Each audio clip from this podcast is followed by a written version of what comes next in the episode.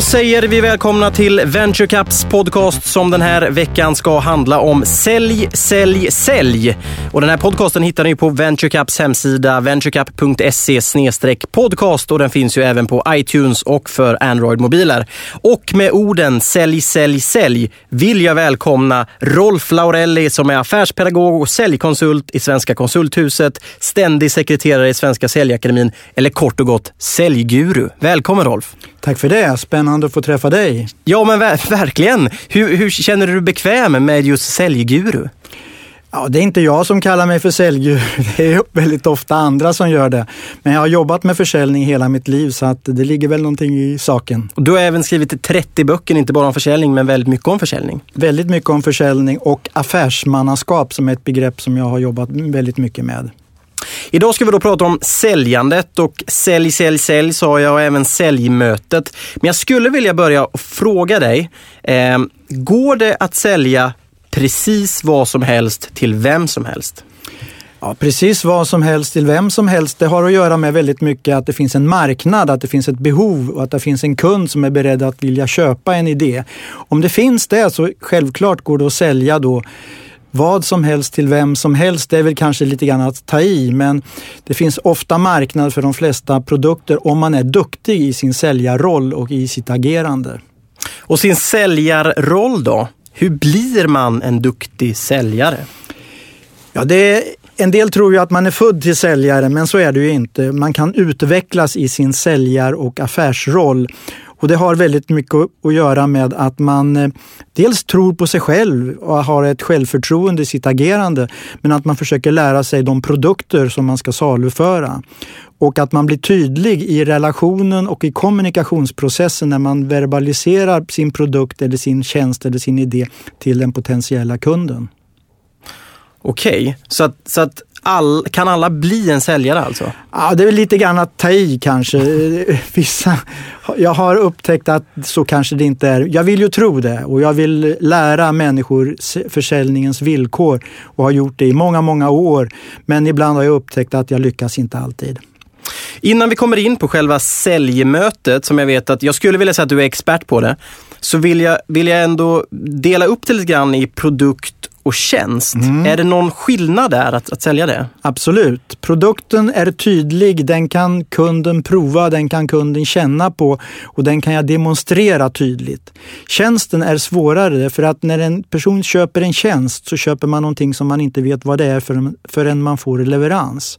Tjänsten är immateriell och eh, det har väldigt mycket och avgörande med vilket förtroende jag får för personen som sänder informationen, hur jag upplever den, den kommande tjänsten.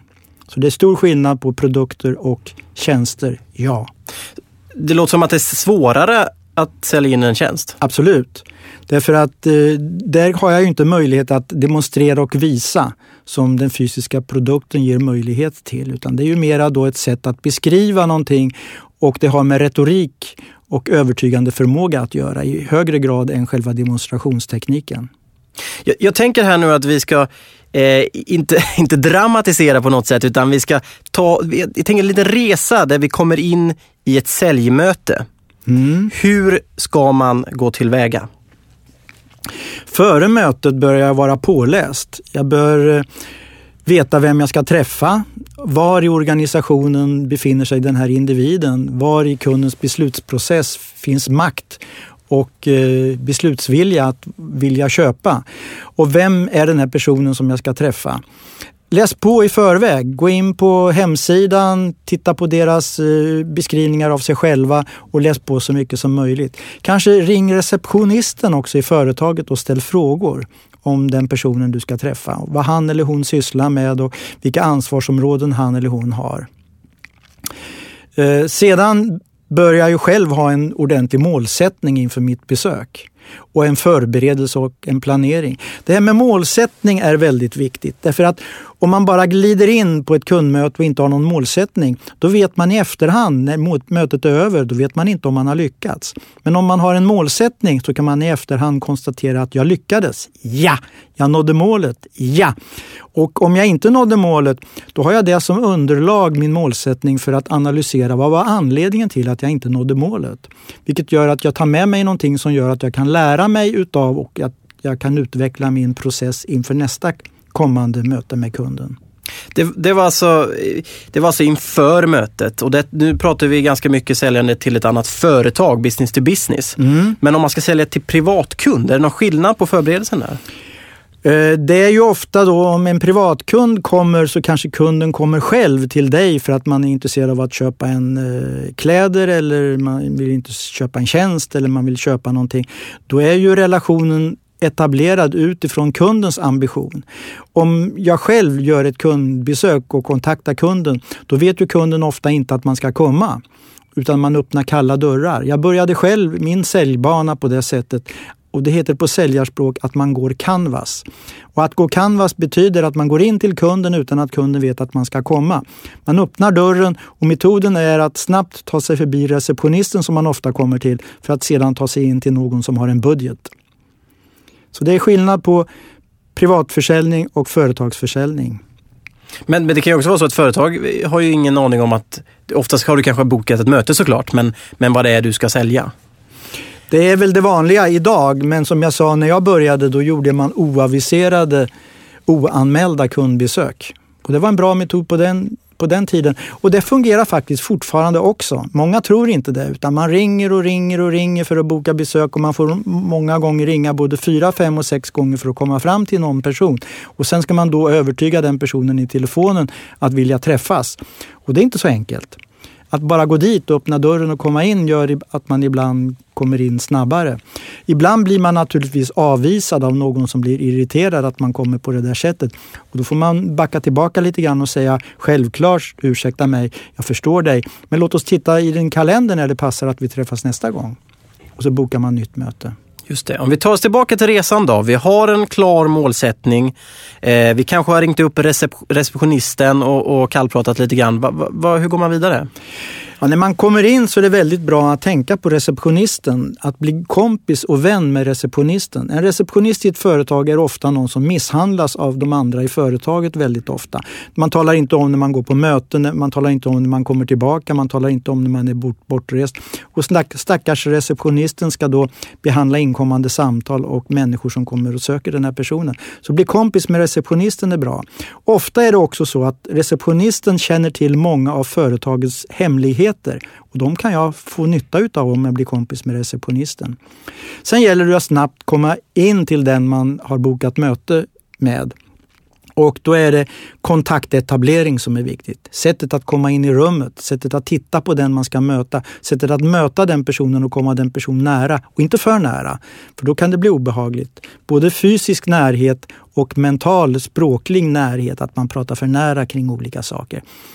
Och sen är det själva hälsningen hur man står mot varandra, hur man sträcker fram handen och hur det känns att hälsa på dig är väldigt avgörande för vilket förtroende jag får för dig. En del de har den här kalla fisken, svala fisken. En del de har rörtången och alla varianter däremellan. En morsning ska ju vara en schysst hälsning där jag känner att jag är okej okay och du är okej. Okay. Och det här med relationens betydelse är så otroligt avgörande för hur resten av samtalet ska utvecklas. Jag, jag vet av, av, tidigare erfarenheter när jag träffat dig Rolf att du brukar alltid ta i hand med alla du träffar. När jag har ett seminarium så står jag alltid i dörren, även om det är över hundra personer så står jag alltid och hälsar på alla. Därför jag vill känna på dem och under seminariet sedan så kanske jag berör min upplevelse av dem jag har hälsat på när de kom in i rummet. Om vi, om vi kollar på min handhälsning, var, var den bra? Var det en bra entré jag gjorde? Ja, den är okej. Okay. Ja. Du ska inte göra om den utan den fungerar. Vad skönt. Sen hade jag inte kanske hade inte superkoll på hur jag skulle uppleva den, men det kändes bra. Ja. Mm. Vad skönt. Det var, det var första, första, första mötet så att ja, säga. Just mm. Du, eh, och sen då? När man, man, har, man har etablerat en kontakt, man mm. har kommit in. Mm. Då är det ofta en ömsesidig presentation som ska genomföras och min åsikt är att jag ska alltid se till så att kunden presenterar sig före mig. Därför att då blir kunden aktiv och jag kan studera kunden och läsa kunden och ha, ge mig underlag för hur jag sedan så småningom ska presentera mig själv och min produkt och min idé som jag försöker, är där för att försöka sälja. Så att aktivera kunden i högre grad än vad du själv är aktiv. Om man gör tvärtom, och de flesta som säljer gör faktiskt ofta tvärtom. Därför man är så glad att man har kommit på besök, så när man har satt sig ner med kunden då börjar man att köra sitt eget snack. Och då blir kunden passiv. Och så kanske kunden tänker, hur ska jag bli av med den här snubben? Och så kanske kunden sätter sig djupare tillbaka i stolen och intar bekvämlighetsläge och är inte aktiv. Utan vänd på det. Aktivera alltid kunden innan du själv presenterar dig själv. Hur ska man göra det då? Förlåt? Hur ska man aktivera kunden? Ställ frågor. Så som du frågar får du svar. Frågetekniken är så viktig. Och i frågetekniken, i den säljande strukturen, så finns det en indelning av frågetekniker där man delar in det i fyra stycken frågeområden och sju stycken frågetekniker. Och det där måste man lära sig. Det är en grundkurs i försäljning där man lär sig det där. Det är alltså en, man kan säga att en grundkurs är lite kallprat egentligen? Ja, det kan man säga och eh, det här är ju någonting som inte är kallprat utan det är ett planerat samtal där kunden ska må bra och kunden ska känna förtroende och tillfredsställelse att vilja fortsätta att samtala med dig innan jag går in och presenterar min produkt och min idé. Hur, hur, viktigt är visitkort då? Det pratar man om idag om, om visitkortets vara och icke vara. Mm, mycket bra. Redan i receptionen, lägg visitkortet framför receptionisten. Därför då kan receptionisten, när receptionisten ringer på den person som du ska träffa, tala om att nu Kalle, har du Rolf Laurelli här i lokalen och han kommer från Svenska konsulthuset. Om jag inte lägger visitkort utan bara går in och talar om hej, jag skulle träffa Kalle Karlsson. Då ringer receptionisten ofta och säger Kalle, du har besök i receptionen. Och så svarar Kalle kanske någonting och så säger, tittar receptionisten upp och frågar Förlåt, hur var namnet? Och det blir inte bra. Utan visitkortet i receptionen, när du kommer in till Kalle sedan i sammanträdesrummet, lägg, säg ingenting utan lägg bara visitkortet framför Kalle på bordet. Det är professionellt, det är artigt, det är trevligt och det visar vem du är och vad du representerar. Det låter lite grann som man ska skaffa sig ett övertag. Nej, det, så vill jag inte kalla det, men du ska skapa en, eh, ett professionellt agerande som gör att kunden är villig att vilja kommunicera med dig. Så du öppnar för en bra kommunikation om du hjälper kunden att känna trygghet. Just det. Och nu sitter man där, man har kanske aktiverat sin kund genom att ställa frågor, eh, man har lagt fram sitt visitkort och nu då? Nu ska jag sälja. Ja, kanske ställer kunden också krav på att du ska presentera dig själv. Och då är mitt råd, snacka inte för mycket. Många säljare pratar alldeles för mycket och slår sig för bröstet och berättar om sina egna förträffligheter. Då sitter kunden ofta och pustar och tycker det är ointressant. Utan kort presentation, kanske en två minuters och inte så mycket mer utan snabbt försöka sedan komma tillbaka och gå vidare i samtalet och göra en så kallad behovsanalys där du fördjupar frågetekniken. Och det, hur gör man det då? Ja, det beror ju lite grann på vad du har för produkt eller idé som du ska sälja. Men att ta reda, öppna kunden först genom att ta reda på kundens organisation. Vad har de för, hur ser de på sitt, sitt sätt att fungera idag? Vad har de för problem? Vad har de för ambitioner? Vad har de för planer? Och utifrån det så får du insyn i väldigt mycket om hur kunden tänker, vilket gör att du får möjlighet kanske att hitta en produkt eller en idé som kan hjälpa kunden att bli mer professionell i sitt varande. Därför är det bra med frågeteknik. Låter som A och O. Ja, frågetekniken, behovsanalysen är förutsättningen. De flesta affärer som misslyckas, misslyckas ofta beroende på dålig, till och med taskig behovsanalys. Bra behovsanalys gör att du får bättre underlag för din egen kommande argumentation. Dålig behovsanalys gör att du blir väldigt generell i din argumentation. Och behovsanalysen då, om jag bara ska, ska eh, om jag förstått dig rätt så att säga, är det är egentligen att fråga sig fram, vad är det kunden behöver? Ungefär så, men kunden förstår inte alltid sitt eget bästa. Utan där gäller det att du hjälper kunden att förstå sitt eget bästa. Ofta när man träffar en kund så är kunden medveten om att kunden har ett medvetet behov. Det är bra att kunden är medveten om att kunden har ett medvetet behov. Men du är ofta kring det här fackområdet som du ska prata med kunden om duktigare än kunden på det här området. Och när du märker att kunden har ett medvetet behov så märker du också ofta ofta också. Två, att kunden har ett omedvetet behov som kunden inte begriper att kunden har behov av. Om du nu kan hjälpa kunden att tänka i nya tankebanor så kan du få kunden att bara inte vara medveten om det han är medveten om utan du kan nu också hjälpa kunden att bli medveten om det han tidigare var omedveten om innan du hjälpte honom att förstå sitt eget bästa. Det är på det sättet man kan övertyga genom att man använder behovsanalysen för att hjälpa kunden att tänka rätt. Och sen kan jag agera klart och smart. Då har man kommit en ganska lång bit på vägen men, men oftast behövs det kanske ett, två, tio sådana här möten. Beroende på vad man säljer, säljer man investeringsprodukter, komplexa produkter och komplexa tjänster så är det sällan att man går in till kunden en gång och kommer ut med en order. Utan det kan vara ett första besök där man skapar intresse för att sedan bygga en relation där man sedan får insyn i flera personers behov i företaget. Jag kanske får träffa ledningsgruppen. Vi kanske tillsammans åker ut och tittar på en tidigare kund, en referent som kan referera till hur en annan kund har blivit nöjd med leveranser som jag gjort. Så småningom blir det i slutet en teknisk förhandling, därefter en kommersiell förhandling och en slutförhandling. Om man sköter det här rätt.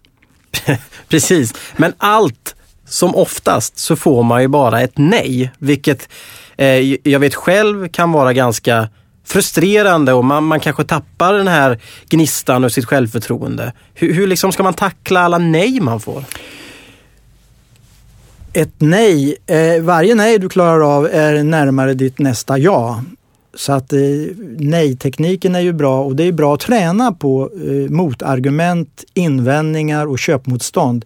Det tycker jag man ska samla på sig, motargument, invändningar och köpmotstånd. Och sen kan man tillsammans med sina kollegor när man har ett kollegialt möte ta, berätta att den här, den här typen av invändningar brukar jag få. Vad brukar ni andra säga? Och då får man höra vad kollegorna säger och då kan man bygga sitt eget svar och bygga upp sin egen argumentation och sin egen presentation beroende på att man har tränat på att behandla invändningar och köpmotstånd och motargument. Just det. Nu har vi pratat ganska mycket om säljmötet och för att kunna sälja behövs det också en kund. Hur hittar man och hur, hur ska man liksom hur ska man ta sig dit? Hur hittar man? och Hur ska man kontakta kunderna? Ja, återigen, det beror ju väldigt mycket på vad vi pratar om för produkt eller idé som du ska sälja. Scanna marknaden, eh, finns olika sätt. Du kan eh, på internet eh, försöka hitta potentiella kunder. Du kan gå ut som jag gjorde. Jag gick, gjorde 15-17 kundbesök varje dag när jag gick till kontor för att sälja kontorsmaskiner som jag sålde i min ungdom. Och så småningom hittar man ju en och annan som är intresserad och då gällde det att dra upp en provställning kallade vi, att komma dit och få visa prov på en produkt och göra en demonstration. På det sättet kan man göra. Ett annat sätt är att annonsera på något sätt. Ehm, sätta in annons, det är dyrt. Skicka reklam på olika sätt, mejla. Eh, DR, direktreklam i brevlådan, fungerar väldigt ofta fortfarande. Och det klassiska gamla säljbrevet är ofta väldigt bra. Ett personligt brev till en person som man valt ut att skicka in, en inbjudan till och föreslå ett möte. Och sen är det ju kalla telefonsamtal, att ringa och ragga kunder per telefon. Det ringer väl hem till de flesta idag. Så de flesta har erfarenhet av att hantera inkomna telefonsamtal, även jag. Berätta, har du något exempel? Ja, många ringer till mig. Jag var under, under åtta år var jag förbundsordförande i Säljarnas riksförbund som är säljarnas fackliga organisation här i Sverige. Och då när de ringde till mig och ville sälja en prenumeration eller en eh, försäkring eller någonting per telefon, då frågade jag ofta efter ett litet tag jag har lyssnat, Hörru du, är du säljare?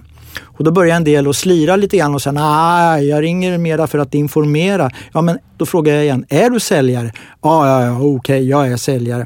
Men du, är du med i Säljarnas riksförbund? sa jag. Och så vände jag på hela säljsamtalet och började sälja medlemskap i Säljarnas riksförbund. Och då skrattade de ofta och sa att ja, det var ju inte meningen att det skulle gå till på det här sättet. Och då hade vi ett trevligt samtal på det sättet. Fick du honom? Fick du en ny medlem? Flera stycken har jag fått. Flera stycken, absolut.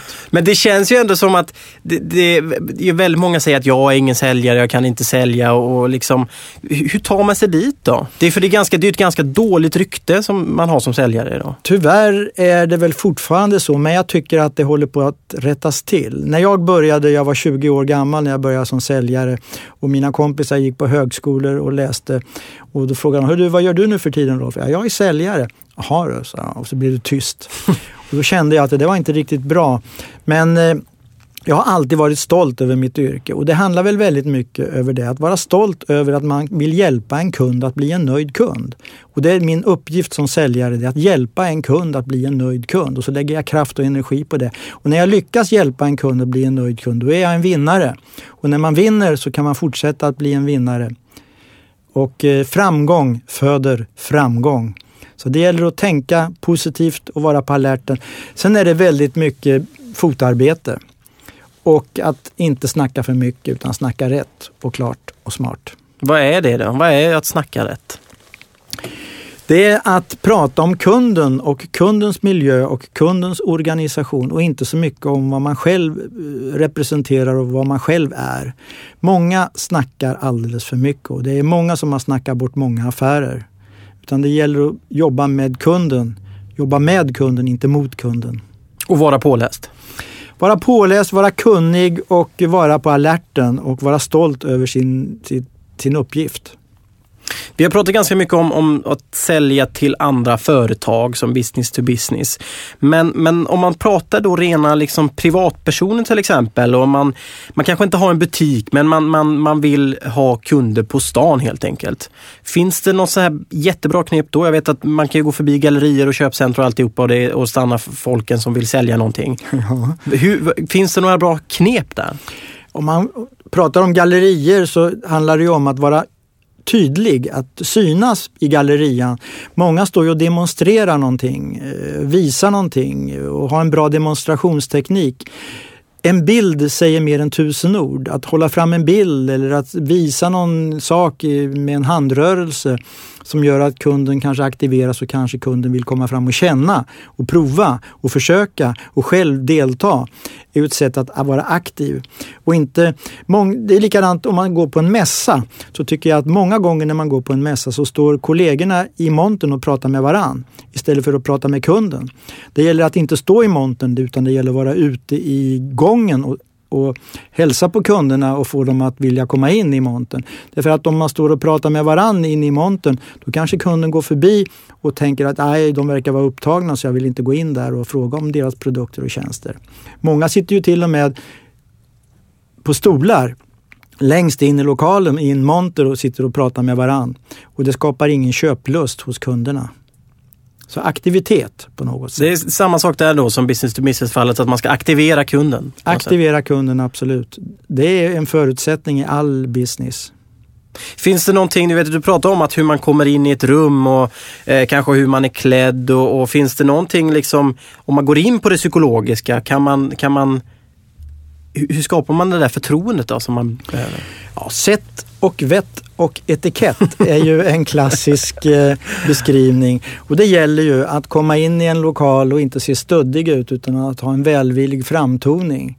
Och hur jag då möter kunden och kommer kunden in på och vi hälsar på varandra och vi tilltalar varandra och att jag snabbt då försöker skapa en vänlig atmosfär i mötet. Hur man ser ut, klädsel viktigt, frisyr viktigt, eh, rena naglar. Återigen, sätt och vett och etikett. Det är viktigt när man säljer? Ja, absolut. Och då tar vi exemplet mig igen här då. Skulle jag kunna sälja någonting? I den här. Jag sitter här nu med en, en svart kostym och ett par, par gråa byxor och ett par, par bruna skor. Ja, den där eh, t-shirten kanske du skulle ta en polotröja eller kanske en skjorta istället så hade det varit lite mer anpassat. Sen beror det ju på. Sitter du in i en telefon och ringer en kund spelar det ingen roll hur du ser ut. Men i mötet, öga mot öga, jag menar då inte bara öra mot öra utan framförallt öga mot öga. Då är ju hur man ser ut och hur man för sig, hur man uppträder väldigt betydelsefullt. Du, vi ska stå alldeles strax runda av det här. Det går väldigt fort när man har roligt. Men om du ska få säga vilket är det absolut bästa sättet ett enda, ett enda argument nu för att sälja en produkt. Låt säga vi ska sälja de här glasögonen jag har på mig. Ja, det är absolut bästa sättet att sälja dina glasögon. Det, de vill jag inte sälja för de ska ju du behålla naturligtvis. Men eh, viktigt det är att göra det. Många har bra idéer, många säljare vet, många säljare tycker, många säljare har bra planer. Men det blir, gäller att vara en doer. Do it! Fix it, try it and sell it brukar jag säga. Många tänker och många snackar. Det är många som snackar mycket men det blir inte gjort. Och många har inte tid. Eller många säger man borde. Man borde är väldigt vanligt. Man borde det där och man borde det där och man borde det där. Och då brukar jag ibland säga om man säger man borde, det är ju fel från början. För då har man personligen själv avslöjat sig själv för man, vem är man? Det vore mycket bättre att personen sa jag borde eller ännu hellre jag ska. Men många säger man borde. Och så när man frågar dem, du hur gick det med det där som du sa att man borde? Då svarar de ofta, jag har inte haft tid.